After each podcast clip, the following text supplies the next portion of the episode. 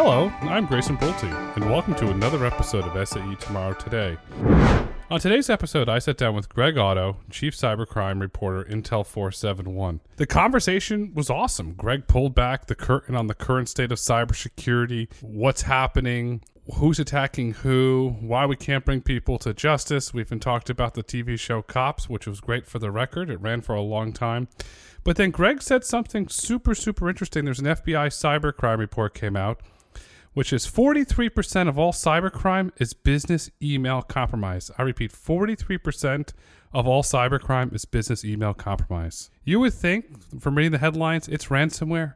No, it's business email compromise. And Greg talks about the economic impact that it's having and what companies can do to keep their emails safe. It's a really wonderful conversation that really makes you think twice before you connect something to the internet. Enjoy this episode. Welcome to the podcast, Greg. Thanks. Pleasure to be here.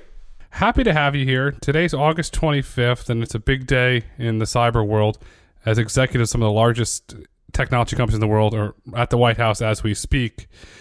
They're there for policy purposes, but I'd like for you to pull back the curtain what's really going on in cybersecurity in the world of cyber espionage, attacks, ransomware? Because you read a news article and says, well, this person got hit with this, this company got hit with that.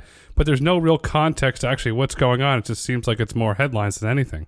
Thanks for having me on the show. And I guess the best way to uh, frame it, as far as cybersecurity is concerned, it really is a pandemic when you talk about ransomware. And I don't mean to say that to sound cute because even without what we're going through right now, I would still consider what is going on with ransomware to be a pandemic. That's how, from an idea perspective, that's how often this is happening. Companies, large and small, are constantly being hit with ransomware and having their entire IT systems locked up until these actors get their payments. And if they don't get their payments, they are more than happy to dump the data out into the public internet for anybody to take advantage of. And it's causing hundreds of thousands of dollars to tens of millions of dollars in losses, depending on how big the company is that gets hit with ransomware. And it's happening more and more and more. This I would say started around 2017 or 2018, we started to see a little bit of an uptick of companies being locked.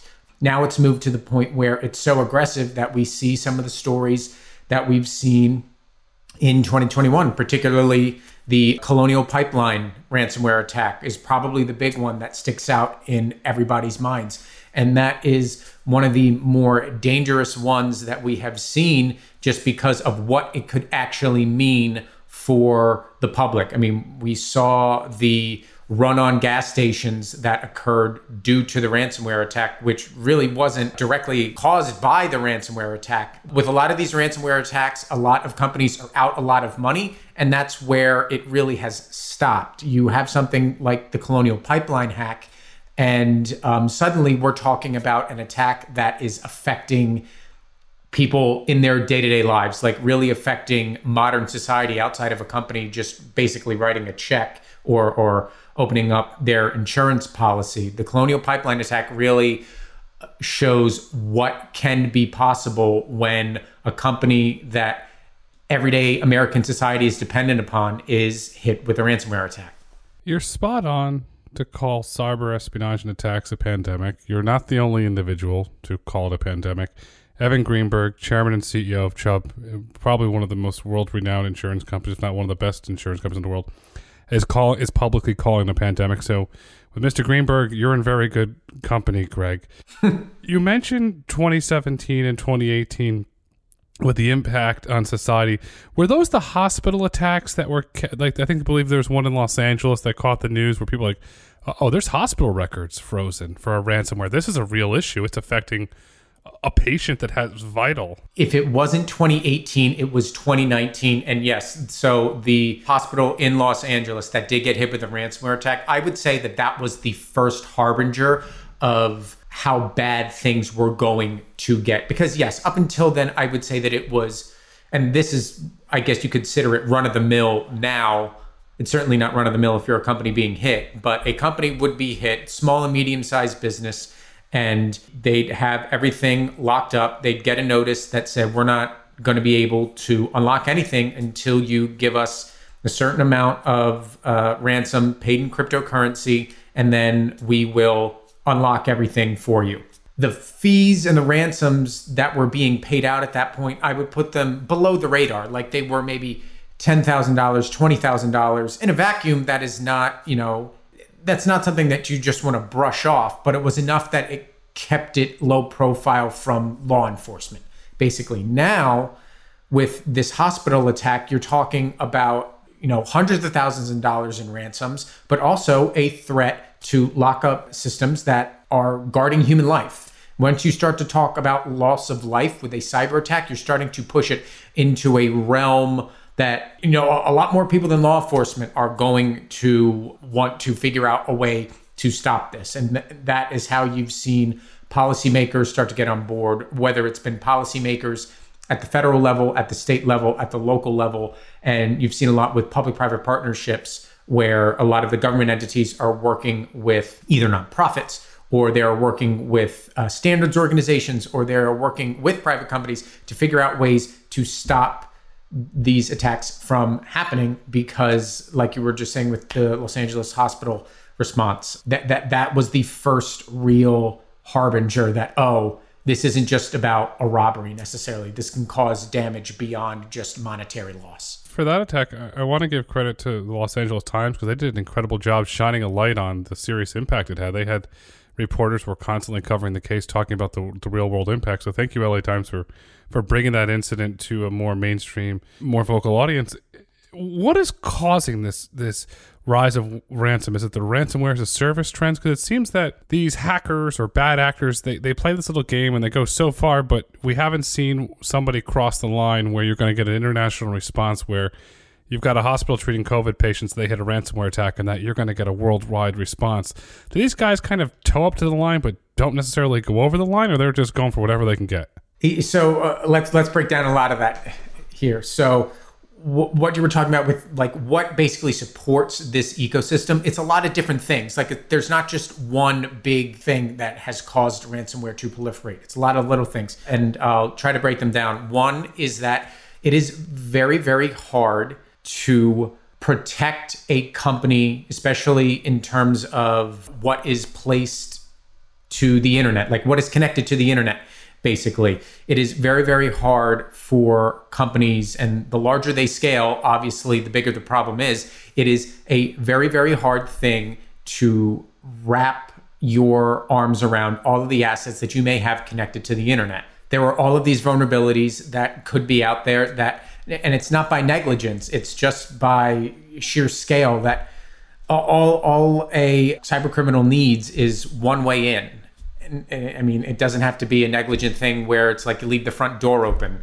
Like in, in terms of uh, a metaphor, they could be literally crawling uh, under the door jamb, basically. And it's because you didn't have uh, a, the, the updated door jamb that these hackers are getting in. But that's that's only one, you know, one spoke of the wheel there. Another thing that enables it also is cryptocurrency. Cryptocurrency uh, is really the method by which this is paid. There's no real transfer of like cash or fiat money or wiring anything like that through the traditional financial ecosystem. It's all through it's all through uh, Bitcoin or other cryptocurrencies that are a little bit more based in privacy that are used to move money and you can hide behind them and, and not really know who you're sending the money to. Yes, there are ways to trace them, but it's not as as easily traceable as you know fiat currency is. So allowing payments through cryptocurrency has really poured fire or poured gasoline on the fire of these attacks. And then also, and this is uh, one of the big things, uh, I, I think probably the biggest thing uh, as well. A, a, lot of this ecosystem is powered by young men in Russia or Eastern Europe that are essentially given safe harbor by their governments. We, as in the United States, don't have extradition treaties with Russia or a lot of these Eastern European co- countries. And they are basically allowed to run rampant and we, we've seen that really power what's happening with ransomware. If you're not going to be arrested for your crimes, why would you ever why would you ever cease doing them? I mean, the, the U.S. has sh- sanctioned countries and entities that allow these hackers to proliferate. But I mean, what's that going to do if they're not leaving the country? Yes, we have seen people be arrested, but that's only if these young men are brazen enough to take a vacation to a country where we do have extradition treaties. And we have done that. We have absolutely uh, arrested people that work in these cybercrime gangs once they go on some lavish vacation, and we bring them to the US and we prosecute them. But that's, uh, you know, th- those are very rare occasions based on the volume of ransomware attacks that we see. So, it's the safe harbor, the use of cryptocurrency, and the fact that there are just a lot of vulnerabilities in a lot of companies that are very, very tough to patch and replace and fix. So you mix all of that together, and it really is a powder keg for the ransomware ecosystem that we're seeing today. When you look at a a country that's safe harboring a criminal, to me, it seems like there's got to be an economic incentive there where the criminal is paying the country X amount of dollars to operate there. Am I reading into this right? You've seen this in the global commodities trade. Look at uh, the, the, the oil embargoes of Iran and, and Cuba. Like we've seen countries give safe harbor, and then there's some sort of economic stimulus there. Are we seeing that on the cyber side as well? So we are seeing a relationship, but I don't really think it's economic. What I think it is is the states have now realized, especially Russia and Iran uh, does this as well, that they provide safe harbor because the skills that these cyber criminals exhibit when they carry out ransomware attacks can also be used for espionage purposes. And now we're starting to see that the lines between primarily financial driven attacks and espionage driven attacks, you used to be able to draw a, a, line that would separate the two. Now that line is starting to become blurred, especially with Russia. Russia gives safe harbor to these criminals because they know that they can be able to co opt them into an espionage operation if need be. And we've seen that uh, before because otherwise, uh, there would be no benefit. They're, they're just criminals. But Russia and Iran and even China and North Korea, we've seen them, you know, give safe harbor to these criminals because they know that they can almost act as, if need be, an outsourced contractor if they need those skills for a certain espionage uh, operation. So there is some uh, quid pro quo happening there. I mean, especially in Russia, it, it, it shows how brazen that these ransomware operators are and these cyber criminals are. John Oliver just did a uh, very, very good breakdown of uh, ransomware from like a 30,000 foot view. Anybody watching, listening, I would suggest going to watch it. One of the I did not know this until I watched this. One of the big cyber criminals in terms of like organized ransomware as a service gangs is a gentleman named Maxim Yakubets uh, he's been known for a while. He's probably been around uh, for a decade. Oliver ran a clip, and I had never seen this before, of him driving a probably $250,000 sports car doing donuts in the middle of Moscow with a license plate on the front of his car that translates to thief. I mean, these guys are not scared of being arrested at all. I mean, that's just not the behavior of somebody that's afraid of what law enforcement can do or thinks that they need to keep a, um, a small profile. It, it, it really goes to show that the safe harbor has done a lot to help these gangs sort of proliferate.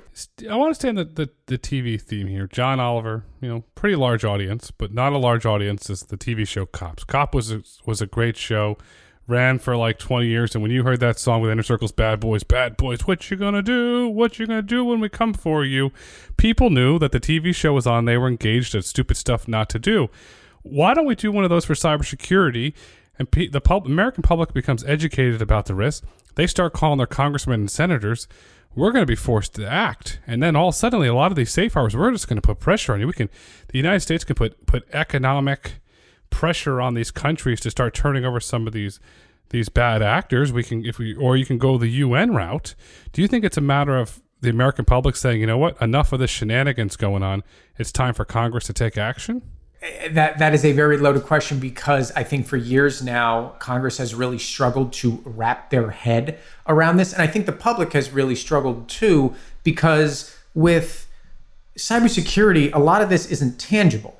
Like with with your cops analogy there, like I can watch somebody be arrested for assault or robbery or something like that. That is a easy concept to understand. Uh, with transnational gangs hitting US companies on the internet, all of it is code. I mean, a, a, lot of it is executed in code. I mean, I can show you a picture of a guy that, you know, might be in his basement and has a hoodie and, and it's dark and it's very brooding. But I mean, that that's a stereotype at this point. That's really not the way that, that this works. I mean, this is, these are young young men and, women that are very technically savvy that are doing this as a, a means of income. Like you would never know that they're doing these crimes unless you are super tapped in and know this is happening. There's that from the public uh, perspective. From the congressional perspective, it just goes back to the, the safe harbor and what I was talking about there. Congress knows this is going on. The federal government knows this is going on. And I guarantee you, people like Maxim Yakubets and other people that are, are at the tops of these gangs, they're known entities. Like whether they are known from an intelligence perspective, like the CIA or the NSA or any help from that perspective, or from a law enforcement perspective, whether it's the FBI or some other entity at the, the Department of Justice, they know who's doing this it's hard to bring them to justice. It's extremely hard to bring them to justice when they're in a country that, quite frankly, we, we don't have good relationships with right now. There's a lot of diplomatic red tape, even when we get along with a country to expedite a criminal. So when you're talking about a country that is a known adversary of the US, it's it's very, very hard to bring people to justice enough that if somebody is saying enough's enough, and there are a lot of people saying enough's enough, but we can't do anything about it other than actually sending law enforcement into Moscow or St. Petersburg or Moldova or wherever, and that's causing an international incident. And now suddenly we've got way bigger problems on our hand than somebody that has locked up a beef supplier for a few days. You got an interesting coalition being formed. You got the American public, you got big business, and you got the insurance industry. Reinsurance News is is publicly projecting that the June 2017 Petya NotPetya cyber attack cost the insurance and reinsurance markets 3.3 billion dollars. That's real money. A 3.3 billion dollar loss is, is, real money. When do some of these insure these very well K Street lobbyists step up and say, "Enough's enough. You got to do something. We're going to stop giving campaign contributions to your campaign until you can at least make some progress on this. And I'll give you an example. There was the um, going back to DVD world when we still had DVDs, the movie studios, so the MPAA um, under late Jack Warner, like they were going out there and they were going from country to country and they were stopping these bootleg operations. And now it's it's run under um, Chris Dodd and they're doing a really great job. Why can't that be done, even if it's just let's just call it um, like you know you're putting okay so you're going to hit the three foot putt and then you're going to hit the six foot putt just sl- the small actors start to get a reputation the united states is not playing around anymore we're bringing people to justice so from the insurance perspective to use your putting metaphor it is really the insurance industry is just learning how to play golf and learning like they, they've gotten into the beginning phase that they're now through the beginning phase where we've offered, they've offered cyber insurance and people have signed up for it. But now they're learning that, oh, wait, this doesn't really equate to what we've been doing all along. So to take the golf metaphor, it would be like the insurers went out to their local municipal golf course that you know isn't isn't really difficult isn't going to host a pga tournament and went oh i can play with this game and then they decided that they wanted to go to st andrews and think that they were going to shoot like a professional does and they ended up shooting like 120 like they're realizing that the level of difficulty here in figuring out how this uh, industry works does not fit with their previous model. And, you know, it, it's funny. I was just reading a story. Full disclosure: I used to work for a cybersecurity news outlet called Cyberscoop, and they recently published an article on uh, some upheaval with the cyber insurance industry where they've realized that, wait a minute, we're getting hammered here. We're just taking hundreds of millions of dollars in losses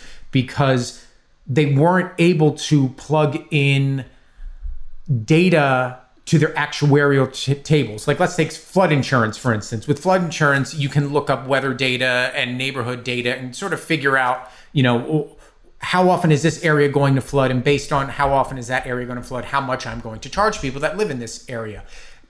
You can't plug that model into what's happening with cyber attacks because it just varies way way too much. There's way too many variables to put together any sort of trend data that you can then pull off a policy against and and and uh, affix a price tag to. So the insurance companies are really starting to figure out that whoa, okay, wait a minute, we need to revisit our model completely, and whether that means prices are going to go up or they just get out of it, out of the cyber insurance business completely, which would be a very very interesting development, only because as you know, six, seven years ago, everybody thought that cyber, I shouldn't say everybody, a lot of people thought that cyber insurance was going to come and sort of be uh, the panacea, be the backstop to a lot of the problems with cybersecurity. And it just hasn't been that case because the insurers are losing money on it. So there's a lot of upheaval and there needs to be a change that comes with that. But taking that further and going back to what you were saying, the insurers turning around and saying to Congress, like, you need to do something uh, about this. Cyber insurance is still such a small piece of insurance companies' overall policy portfolios that that's not going to cause enough of an upheaval for the insurance companies to turn around and say, oh, congressman or senator, like you, you need to figure this out. The congressmen and the senators are really going to get that from the companies that have been hit or the critical infrastructure or the Department of Justice to say, uh, this is a problem that we do not currently have the tools to solve, and we need some legislative fixes if we are ever going to solve it. You're 100% correct about premiums. The insurance companies are going to have to do something. They're dominating the earnings calls. AIG's publicly talking about it multiple times in their earning calls. And I'm going to go back to Evan Greenberg again, chairman and CEO of Chubb, because he stated the following on the Q4 2020 earnings call, which I'd like to read to you. I have said for a number of quarters that the next pandemic, the exposure that looks like a virus, is cyber related because it has no geographic or time bound to it. We've seen a number of events over the recent years that give a glimmer of that. So it's complicated, and the product has to evolve to recognize that kind of exposure, both on the frequency side and the severity side. Read between the lines. The premium's going to go up. What they cover is going to be narrowed. And so you've got this incredible intelligence on cyber. You're, I'm going to call you Mr. Encyclopedia of Cyber here. And I'm going to I'm going to put you on the spot because I'd love to know if you're Mr. Insurance how is the insurance product going to have to evolve? It is going to have to dictate what companies are doing and, and basically dictate the high baseline that should be there to begin with on uh, cybersecurity inside companies. Like that's just the way that it's going to have to work because I, I, think that is part of the message that is going on at the White House meeting that is happening. That, you know, it was really funny. I read the guest lists to that meeting and noticed that it was a lot of CEOs and not CISOs, which is for those that don't know that acronym, the Chief Information Security Officer. Normally, the Chief Information Security Officer would be the point person for a company on cybersecurity. No, not this time. It was CEOs from across the board. And the message has been basically that look, two things need to happen inside your companies. There needs to be one, a lot more training, and two, for that training, training and beyond, you're going to need to cough up a lot more money and if you're going to cough up that money, that message is also going to come from the insurers because the insurers are going to have their plans. And if they are going to have to cover their losses, they're going to make sure that you're at that high enough baseline that you are protected against all of these things that have been going on. And that baseline, right now, we're seeing it a little bit where the insurance companies that are offering plans are saying that you need to use the the tools and the software and the security apparatus that we have checked off basically. And so that is already being instituted. And then at that point if it's if it's not enough, you're just going to see more and more baselines that are added on top of these plans to say that okay, if you're not at this baseline and you undergo a cyber attack and you're not at this baseline, we're not going to pay you out, or you're going to be at a loss uh, anyway. So that's really what is going to be driven home by the insurance companies because it's also going to be the message that comes from the White House, which is going to trickle down to the CEOs, which is eventually going to trickle down into the companies anyway. Is that you need to be spending more money on securing your infrastructure because right now what you're doing is not good enough. You're right on that. You're also going to see, I believe, legal departments start to shift the, the liability to vendors that are either working on premise or connecting to systems, and those vendors will be required to carry some sort of cyber liability and along with their general stuff there. But can you really truly 100% secure something that's connected to the internet or do you have to be the guy that unplugs it and puts it in a safe and has an armed guard to secure it? You can't. You can't be 100% safe if you're connecting it to the internet. So you bring up the legal side of things, and illegal is a part of it. But what it really gets down to is risk management. And risk management, uh, I will admit, it is it is very very boring to talk about i mean but when it comes to cybersecurity that is really what we're talking about here it is what amount of risk are you willing to assume as a company when you connect stuff to the internet and it's a conversation that yeah your security team needs to be on your financial team needs to be on your legal team needs to be on and obviously uh, your executive team needs to be on it goes back to you know how i was saying that ransomware uh, uh, the ransomware ecosystem isn't just uh, one big thing, it's a lot of spokes on the wheel. It's the same thing with risk management. If you're running a company that is really more dependent on technology, and in 2021, what company isn't very dependent on technology? At this point, you're going to need to have an ongoing risk management conversation that includes all of the entities that I just mentioned, because it, it really is vital for understanding what is going or what needs to happen in the face of a cyber attack. I want to go back to your your Cyberscoop days here for a moment because you did a really great job and you've done some really great content there. But there was an interview you did in 2017 with Duo Security co-founder Dug Song. And in the interview, he stated the following that really stood out to me because this is really relevant to our audience. There was a time in the industry that seatbelts were an aftermarket option for vehicles. And then you had Ralph Nader, and then all of a sudden you had safety built in. That's what's happened in security, and that's why it's a very healthy element where security is built in instead of being bolted on. Because who wants to manage all that? This uh, you, couldn't have, he couldn't have said it better with the Ralph Nader. Uh, uh, Ralph with that whole thing did a lot of really great, saved a tremendous amount of lives, countless lives. And then and then then uh, Mr. Song is putting it in from a cybersecurity perspective in the old days, you go to Best Buy and you buy a product. Nobody cared about security. Oh, let's plug it into the internet. Okay, I can watch my movie or I can play my Xbox or PlayStation. Yippee, hooray!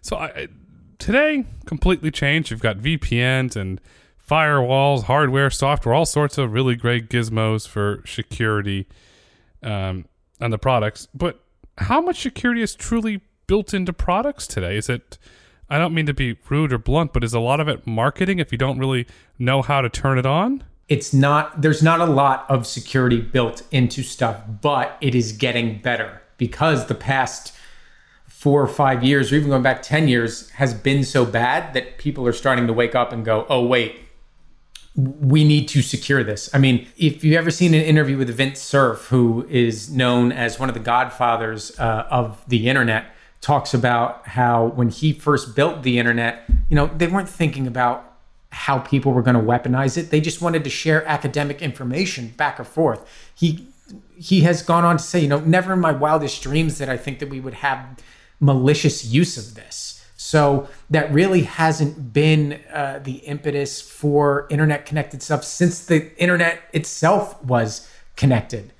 So a lot of what you're seeing now is, is, is it's starting to get better, but it goes back to the trade-off. There is a trade-off of security versus convenience, basically. And going back to the seatbelt thing, if it was a pain to put on a seatbelt, you probably wouldn't wear it.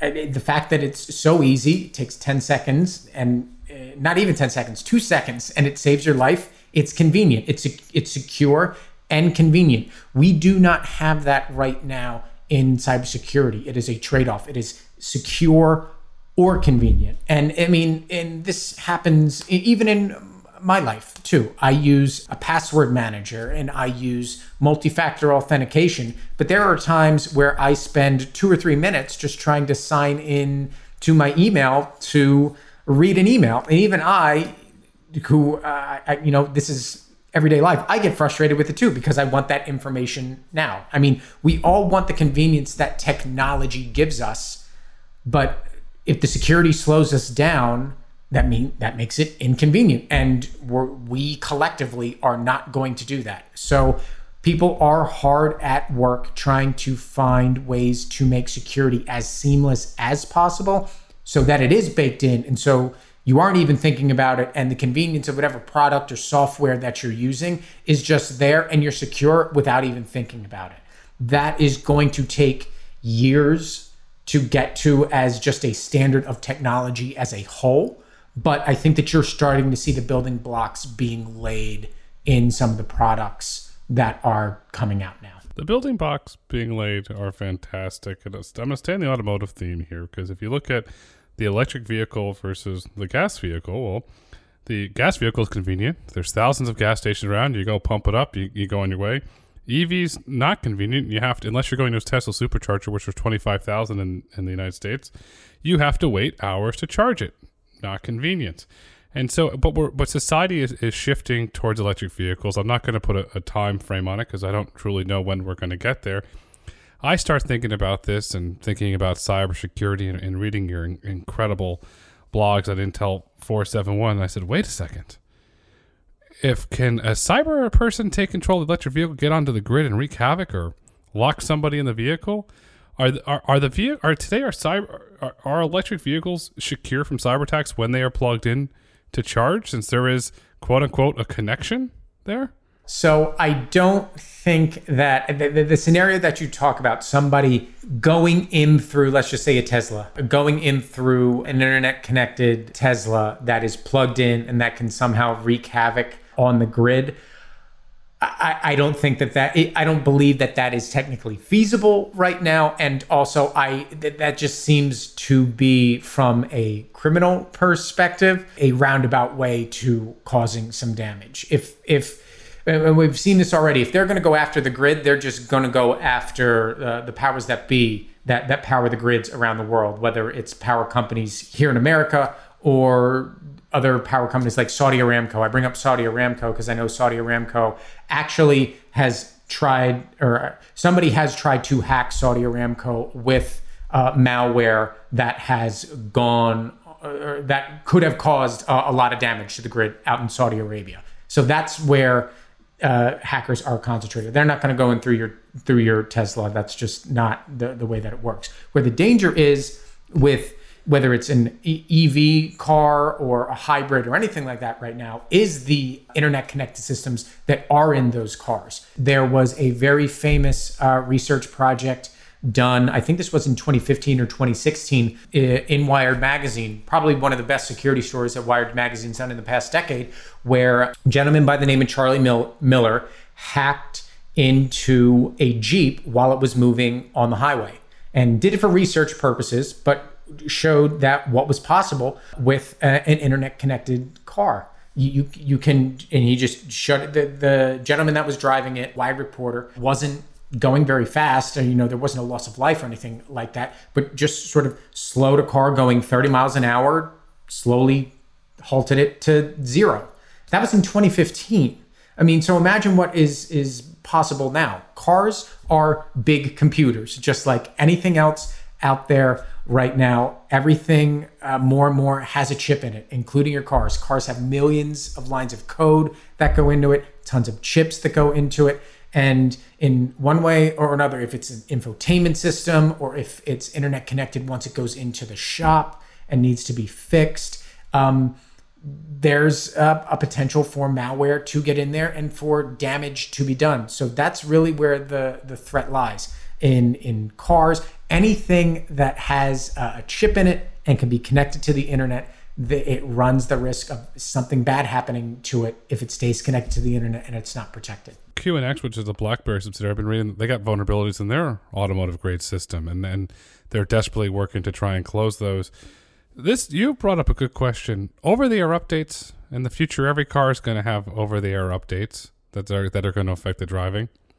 Does that become a target for a bad actor to try and put ransomware on the over the air update to get into the vehicle, and or how do you secure that? That that can happen. Updates that are pushed can be weaponized uh, as well. The, the, way that you secure that is through digital certificates and making sure what is sent is being sent by the person that is meant to send it. But there are ways of hijacking that process as well. If you look, that uh, there was an attack in Ukraine that primarily started based on a software update that was pushed in Ukraine. It was tax software, basically. It was tax software that was popular in Ukraine and Eastern Europe that was weaponized, basically. It was weaponized by Russia and it was pushed out and uh, it caused a bunch of havoc. And that was, I mean, it wasn't an over the air update, but it was a software update. It was an update the same way that we get updates for our uh, operating systems on our phone or, or, computers or anything like that. Those can be weaponized uh, by um,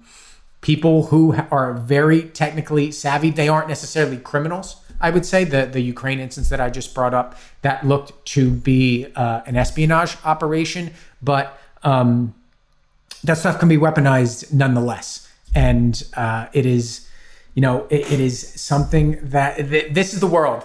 This is the world that we live in right now, where, it, like I keep saying, if something is internet uh, connected and we depend on all of this infrastructure for running our lives, our businesses, our livelihoods, it can be weaponized and it can be very scary to be on uh, the butt end of that. So, in order not to be on the butt end of that, you, we really need to have conversations inside our companies and inside of our governments and inside of our organizations on what needs to be done in order to protect our, our infrastructure. Protecting our infrastructure is key. It's not just physical security, it's software security, it's cybersecurity. It's something that companies need to invest in because if you don't, the outcomes is not going to be good because some bad actor is going to, take advantage of that.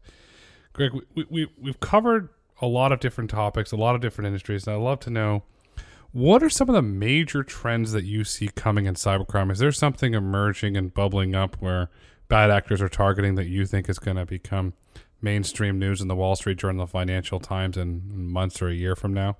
I actually do. I think we've spent a lot of time talking about ransomware, but I would say from a money perspective, ransomware isn't the leader in terms of losses inside the US. What is in terms of cybercrime is a scheme called business email compromise or BEC for short. And this is not something that takes a whole lot of skill. It is not technically savvy. Uh, what happens is somebody basically sends an email to a person in a company that is, you know, whether it's accounts payable or somebody that is responsible for wiring money in terms of making sure the business keeps running. It's an email that is basically spoofed that says, Hey, I'm Joe Supplier. Here is the bill that you owe us uh, for uh, what we supplied you with. Please make sure that you wire, let's just say $500,000 to this bank account and make sure that you do it now because you are uh, uh, you're behind on payment and somebody in your organization doesn't see that as malicious or anything. That's just normal business wires that money out and then the real joe supplier comes and says that wasn't me. Like uh, you just sent who knows who you sent that to. So there are people out there that understand the way that your business works who your suppliers are, who your third parties are, how much the bills generally are, and we'll send you a very well crafted email saying, please pay me. And it looks exactly like an invoice would any other time. And suddenly you're out however much money that bill was based on the fact that you somebody in your company got duped like i said that's not technically sophisticated that there's no real code that goes into that it's just an email that's saying please send it to this bank account and it's the wrong bank account for you to be sending that to. That happens all the time. That happens all the time. I believe the FBI just put out in their latest internet crime report for this past year that it was 43% of all cybercrime was business email compromises. And I know that it's gotten so bad that the, the federal government, if you were to call the FBI, the FBI really can't do anything for you unless you're losing. Uh, the, the baseline that it takes for losses is a million dollars. They're not going to pick up the phone unless it's more than a million dollars. And that's happening all the time.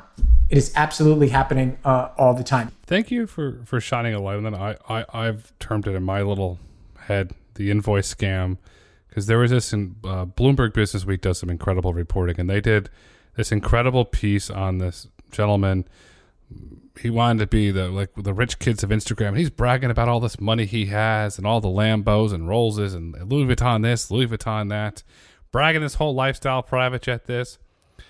And so somebody got a tip. The, the guy doesn't have any money. There's no heirs. He's he's not an heir to a fortune. Some somebody went digging. He was running an invoice scam. And Bloomberg Business Week did this incredible breakdown of this whole scam that this gentleman ran and then we went and got him in Dubai. Dubai turned him over. Yep. And and everything. And this guy had cash in sneaker boxes hidden throughout the house. Yep. I believe you are talking about uh, he went as Hushpuppi. Yes, uh, yes, yes, thank you. Yes, yes he was hush, uh, Hushpuppi. So not only was he running invoice scams, but he was also moving money for other cybercrime gangs. And I believe that was part of the reason that we went after him. That not only was he doing the invoice scam, but he was moving money for other bigger organized crime gangs in, in the cyber realm that we finally had, you know, a rap sheet on him enough to go after him. And yeah, you're right. We did. The U.S. went out and, and finally got him. I don't believe he's he might have been sentenced. I don't know. You'd have to double check for me. But yeah, I, I know the gentleman that you're talking about, and I know we finally put him in cuffs. But that goes back to the point that I was making with how hard it is to get these criminals. This guy was, you know, transnational and just flaunting his wealth on Instagram. He wasn't trying to hide, and yet it took us so long. It took the US so long to go after him and actually put him in cuffs. That's the, the, the, the wheels of justice really do turn slow when it comes to trying to arrest the people behind cybercrime. Why in God's name are you going to brag on Instagram? You got a target on your back it's this arrogance. And at some point, there's going to be a breakthrough with the UN, and we're going to be able to go get these people, and we're going to throw them in jail where they belong for the, the harm that they've done to society. And, and don't flaunt it. Greg, I've learned a ton. And there's still one thing I want to know, though, as I bring this conversation full circle. How did you first become interested in cybersecurity? I first became interested in cybersecurity covering technology overall at US News. I used to write for US News and World Report. I would say about a decade ago. And that was around the time that the Edward Snowden stuff spilled out. And uh, I had always been interested in espionage as a whole, just in, in common society, you know, watching spy movies, reading spy novels, whatever. But I will be honest, I was, how old was I at the time? Probably, I was 26, 27 years old. I had no idea what the NSA was. I, I had never heard of the NSA had no idea what was going on. And the Snowden leaks kind of opened my eyes to this world. And I, uh, when I was writing for US News, I was based in Washington, D.C. So reading about this and realizing that I was surrounded by this digital espionage society and uh, this ecosystem, and that it was in my backyard, I just dove into it more. And the more and more uh, I realized is that a lot of it had to deal with cybersecurity. And this world of digital espionage and cybersecurity, it's fascinating. It's never boring, uh, despite the fact that I just got done saying that risk management is boring. That that part I will say is boring. But I, I will at least say this: that the boring parts are the are, are necessities. So it, it, it still matters. It may not be sexy, but it still matters. I think it's just becoming the way of the world. Look, we, we are moving into an age as a society where we are depending more and more on technology every in every facet of our lives. And in order for that to continue, it's going to need to be more and more secure. So as we continue on to that path, there's going to be news, there's going to be things to drive interest, there's going to be things to discover, and I love writing about it. Keep doing it because your your writing's great. It, it is going to stay interesting. But what is the future of cybersecurity? Is it just going to be individuals are just so proactive to the risks, or is it just going to be completely embedded into everything we use by default? I think it's going to have to be embedded into everything we use by default. It, it goes back to that security versus convenience conversation that we have. When you have something that is secure and convenient, well, why wouldn't you use it? It's it's it's you know two birds with one stone. Back to the seatbelt metaphor. The seatbelt is secure and convenient. It's in the cars. They once they became standard. I mean, I'm sure once you look at the the data, I don't have that data on hand, but if you look at the data at what happened after seatbelts were standardizing cars, car deaths dropped. They absolutely uh, had to drop.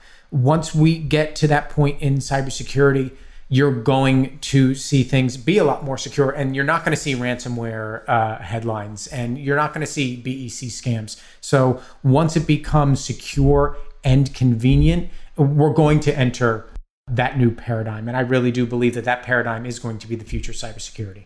That future is going to be a wonderful future. And Greg, as we look to wrap up this extremely, I want to say extremely insightful conversation, what would you like our listeners to to take away with them? On an individual level, there are some small things that you can do to really protect yourself. One, I would say, is invest in a password manager. There are free options out there or paid ones. I use a paid one, but the, the free ones are just as secure. There, there is, is no difference between a, a free one uh, and a paid one. Use a password manager just because remembering all of your passwords is a pain. Writing all of them down is insecure, and using bad passwords like your birth date and your pet's name is the hackers know that. And it's very easy for them to go on your Facebook page and look up your dog's name and find out when you were born and get into your, your systems. That that is baseline easy for them to do and also turn on multi-factor authentication. There are many different ways uh, to do it. There are apps that can help you with it. There are many one-time password apps that can either send you a code in an email,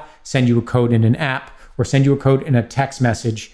That text messages, people are starting to move away from using text message codes. It's still better than no multi-factor authentication, but find what fits for you and use multi-factor authentication on any service that allows you to do it. It will save you a world of hurt, uh, whether it is from a financial standpoint or just from a peace of mind. Definitely use these. These are easy ways for you to protect yourself on the internet. They're not only easy ways, they're smart ways. And as you heard, thanks to Greg's security strategy with multi-factor, somebody's not getting in there and posting inappropriate things on his Instagram account where he has a lot of explaining to do.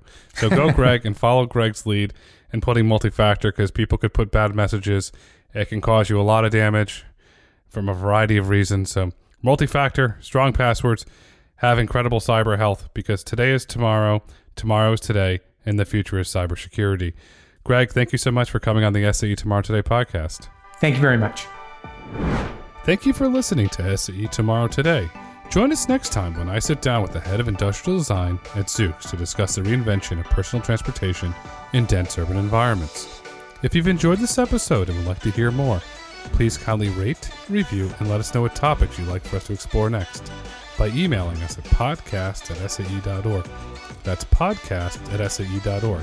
Be sure to follow us on LinkedIn to stay connected and to continue the conversation. SAE International makes no representations as to the accuracy of the information presented in this podcast. The information and opinions are for general information only. SAE International does not endorse, approve, recommend, or certify any information, product, process, service, or organization presented or mentioned in this podcast.